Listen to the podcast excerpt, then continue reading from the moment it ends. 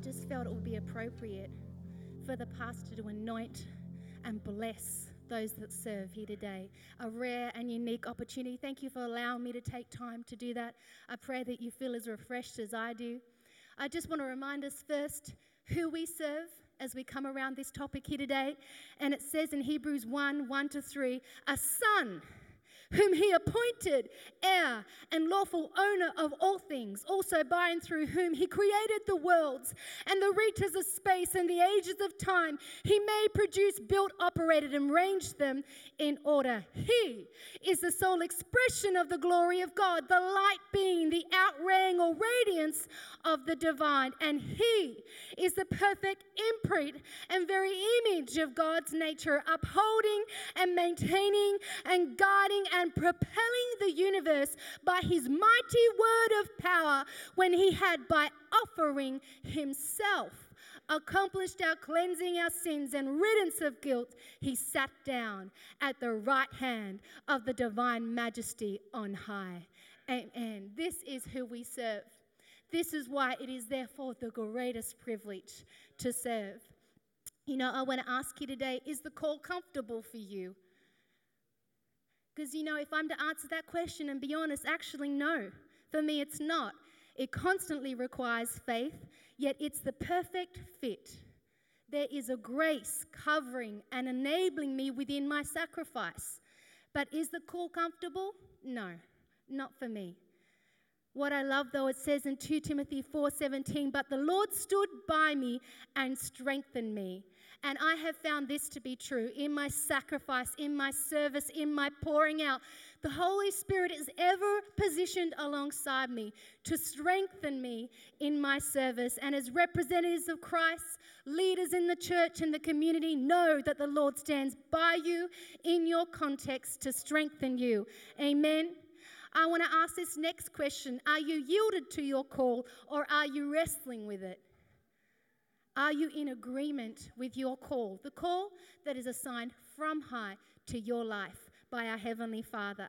It says in 2 Timothy 2 4, no soldier when in service gets entangled in the enterprises of civilian life. His aim is to satisfy and please the one who enlisted him.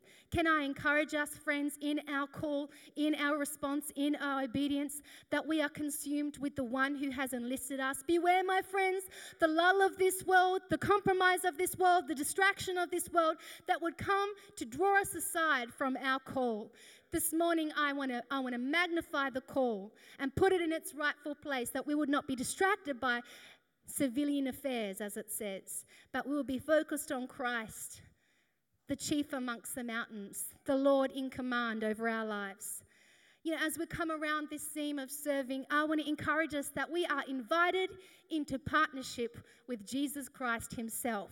What a sacred privilege. It says in Philippians 1 5, I thank my God for your fellowship, your sympathetic cooperation and contributions, and partnership in advancing the good news, the gospel, from the first day you heard it until now.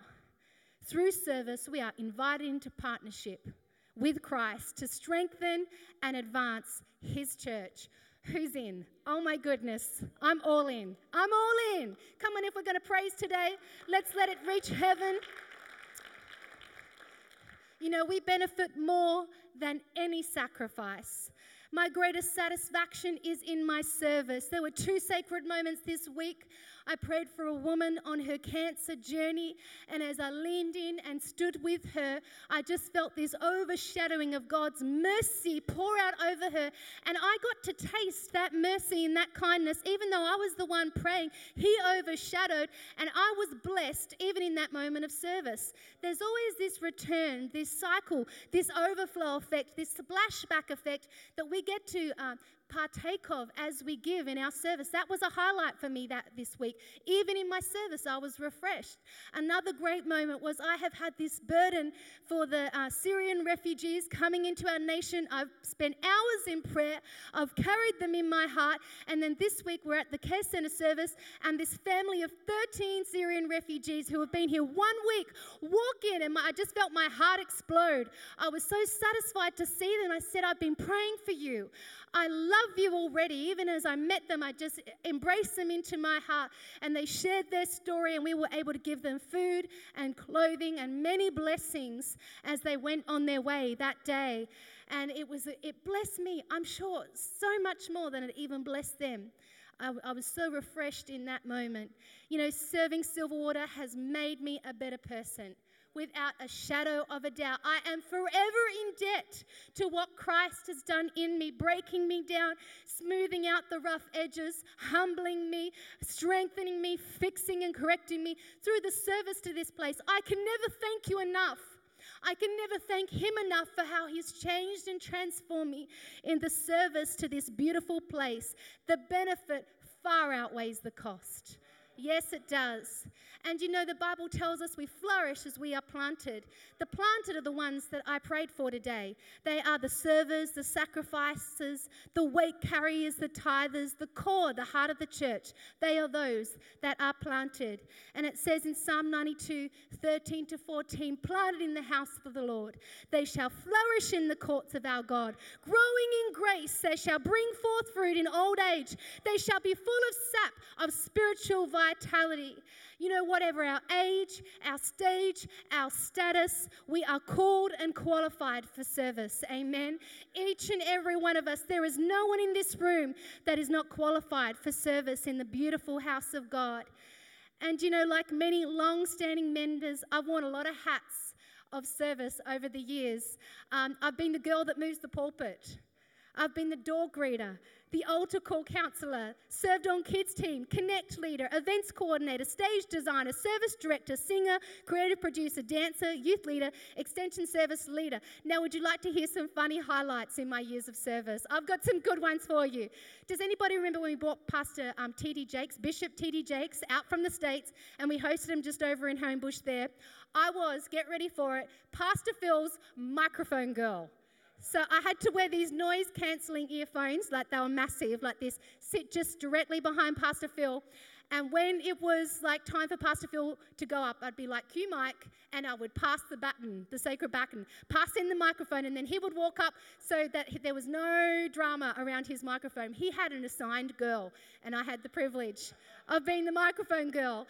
There was another great day. I was sitting in church here. It was new days of this being a campus of Pastor Phil and Chris Pringle. And Pastor Chris had joined us this morning, and she was sitting alongside me.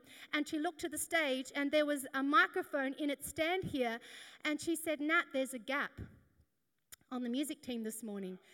And I was like, yes, this is true. And I looked over my shoulder and I'm like, where are the backing vocalists? I was like searching the crowd for a backing vocalist. I'm like, where are they all today? We have so many of them, but right in this poignant moment, they are not to be seen. Where are the backing vocalists? I turned back to her. I said, no problem, Pastor Chris. I did the slow walk around the back of the auditorium, backstage around here and I, I came out backstage. I picked up that microphone, and I was the backing vocals girl. On that particular Sunday, I did harmonies and they were amazing. I was dynamic and expressive, and I filled the gap because that's what you do. If your boss needs you to do something, if our, if our appointed and anointed leaders, Pastor Phil and Chris, if there's anything we can do for them, we quickly agree and serve them however we may need to. Last night, I officiated the beautiful wedding of Leon and Kristen in the Hunter Valley. So wonderful to see them married and celebrating together. Beautiful occasion, the first wedding that I've officiated, a real privilege there. And then, because I have a current commitment to youth, I um, uh, finished the ceremony and that was about four o'clock, and jumped in the car because it's about a two hour drive back to youth. And we have youth on Friday nights, and I'm currently committed to our young people because I feel like God's asking me to be committed to them because I'm committed to you as the parents of those young people. I'm committed to raising a generation of disciples in this season, whilst the Lord is asking me to in this season. And so I came back to do youth on um, last Friday night after the wedding. I didn't stay for the steak, I'm sure it was amazing, or the dancing, or the um, wedding cake, I came back to be with our young people, and can I tell you, I was equally content. That's not to disregard the reception, because I'm sure it was splendid. It was, but I was equally content because in Christ I am content to serve here or there, or there or here, and our young people are really worth our investment. So it was. It's always a sacred privilege There was one particular Sunday I was rostered to preach at our Bankstown location. I woke up in the morning. Hartley was preaching here at Silverwater, and I was at Bankstown.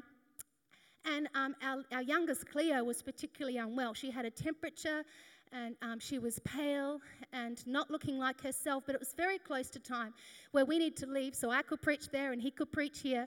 So I picked up little Cleo and I put her in my car and we drove to Bankstown as, Bankstown as planned. There was no time to change plans. And when I arrived there, Margaret, who's my official baby carrier, um, held Cleo for me in the welcome lounge. She sat there and she cradled my baby, and I went on to preach and to serve the house. And then I took Margaret back from her and we went home and my baby rested. I couldn't have served if Margaret wasn't available to serve my little one on that time. There's been many occasions where Margaret's held what's most sacred and nearest and dearest to me and, and held them, particularly in moments like that, and held them as I would. And I couldn't serve like I do if it wasn't for people like that.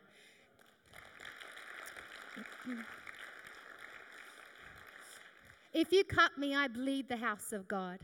My life scripture is zeal for this house, it consumes me. The more we are in Christ, the more we have capacity and security to serve. Our identity is in Christ, not in our service. Capacity to do things we desire and willingly sacrifice for, and security to do things less favorable we're actually available for those things too because we're secure in Christ. Our status isn't influenced by the task, it's just we're stable because we're in Christ. If Christ gave the ultimate, his very life, surely we can play our part, right? Surely we can play our part. I believe in serving in your sweet spot. All we want to see is for you to find your sweet spot so that you come alive and you're activating your giftings and you're bearing fruit and it's blessing you because you're running in your lane. We love that place. You know, that's where we come alive. But I think our preference of service turns to entitlement and the tables have turned and can become very toxic uh, when we position ourselves in that place of entitlement. At this point, there is a threat that we may lose the wonder and delight of our service. We get to serve. The church doesn't owe us a thing. You know, Mick and Ron, they are wonderful examples of this. You know, today you see magnificent pastors and they, they sit front row, but in their hearts they would happily sit back row. In fact, Mick's done years of um, electrical advising and service around the building. Rhonda's cleaned the toilets and would do it in a blink if she really needed to. There, there, there's a flexibility in them because they're so content in Christ. They're so good spirited. In fact, they, they have an excellent spirit. They have a stunning, excellent spirit. There is nothing they haven't done to build this house. They have sacrificed monumentally to the point that it will make you weep if I told you the sacrifice that they have borne to see this house. And so, therefore, they should be Pastor Mick and Pastor Rhonda. They should be esteemed and honored in this place today. You know, as we remain grateful, we remain free from disappointment. If we find ourselves stuck in our surface, the Bible tells um, without grace, it's better to rest than remain out of obligation. You know, cut yourself free. Rest, let your soul recover, and then re enter. You know, it's important to serve with a, with a right spirit. The Bible tells us that God loves a cheerful giver. I don't know if Lex is in the room, but Reese and Lex are two of my most favorite cheerful givers especially around the productious, hanging out with chatters that are offsiders. I have never seen these guys dissatisfied or dowdy faced, or they're just always like cheerful and joking and having fun. There's a party going on in the production booth every time I come in. I love that the cheerful service. God loves a cheerful giver, especially in service. It says of those planted in the house of God in Psalm 92, they are living memorials to show that the Lord is upright and faithful to his promises. Your service speaks to and encourages the body. Let me tell you the small and, and un, uh, seemingly unseen and the magnificent and great gestures they are seen and they encourage the body. So thank you for doing what you do. We celebrate and honor each and every one of you. And I just wanted to take an opportunity as a pastor here today uh, to celebrate and give a few living memorial awards today. Sound like fun, June? I'm going to ask you to jump up and join me. And my, the first one that I'm going to honour here today is Brett McInnes. Where are you, Brett?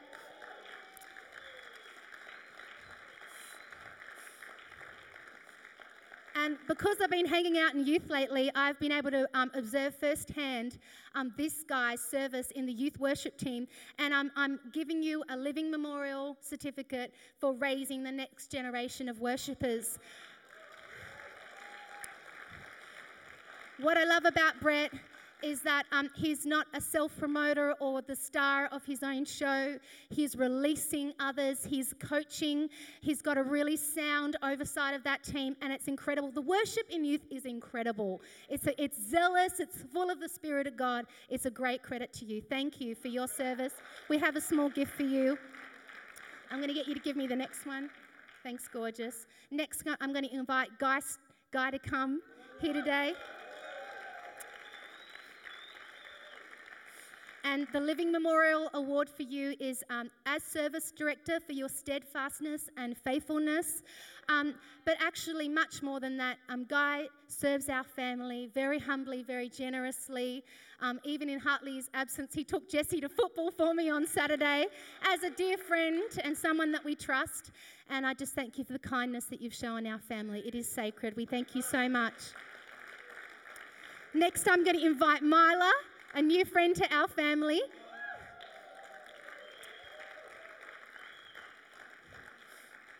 Um, and Mila's Living Memorial Award is for her catering.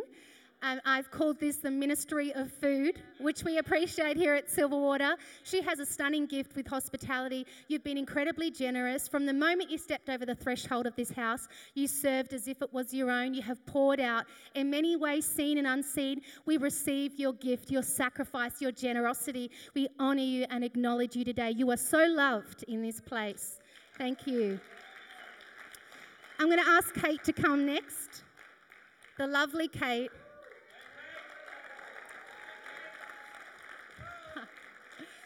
Now, um, Kate's Living Memorial Award is as prayer warrior. Um, and many of you may not know that Kate uh, manages our prayer roster, our prayer WhatsApp group, um, is constantly communicating in the area of prayer. And I've called this the unseen architect um, because we know that prayer builds things in the atmosphere. We are in the midst of a move of God which would not have life and power and buoyancy if it weren't for the prayer that is the fuel behind it. I just want to acknowledge the prayer gift on your life. I feel that many times the enemy has tried to deceive you of its power and lie to you, but is incredibly potent. It is your primary first gift. You have many gifts. You'll do great things in your life in a diverse, diverse range of areas, but you need to know that this is your primary power and is not to be underestimated. You are a great warrior, my friend. This is for you. And the last one is for Donna, my beautiful Donna.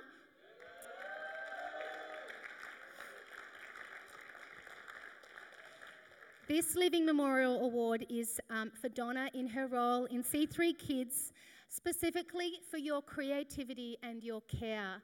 I love that you're a mum as uh, well as a carer and you have that maternal sixth sense so you see things that others may not. You embrace every child and pour so much love and kindness into them, and it is recognized. There's a great power in that love that you invest.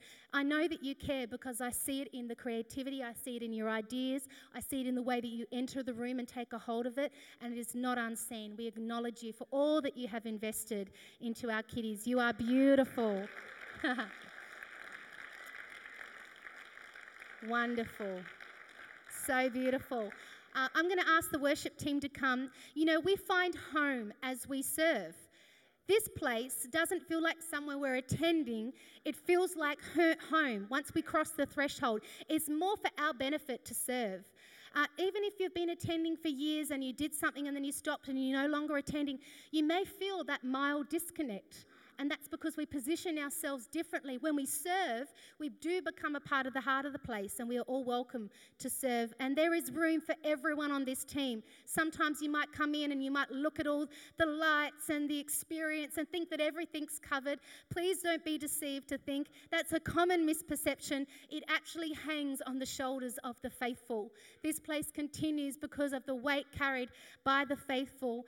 You know, even if you just test drive an area of service, if you head out there today to the party and you sign up, don't feel like you're locked in for life. Just give something a go. Test drive an area for service. You know, some have come today and it's just taken everything within you just to get to the house of God today. And I just want to acknowledge you in a moment here.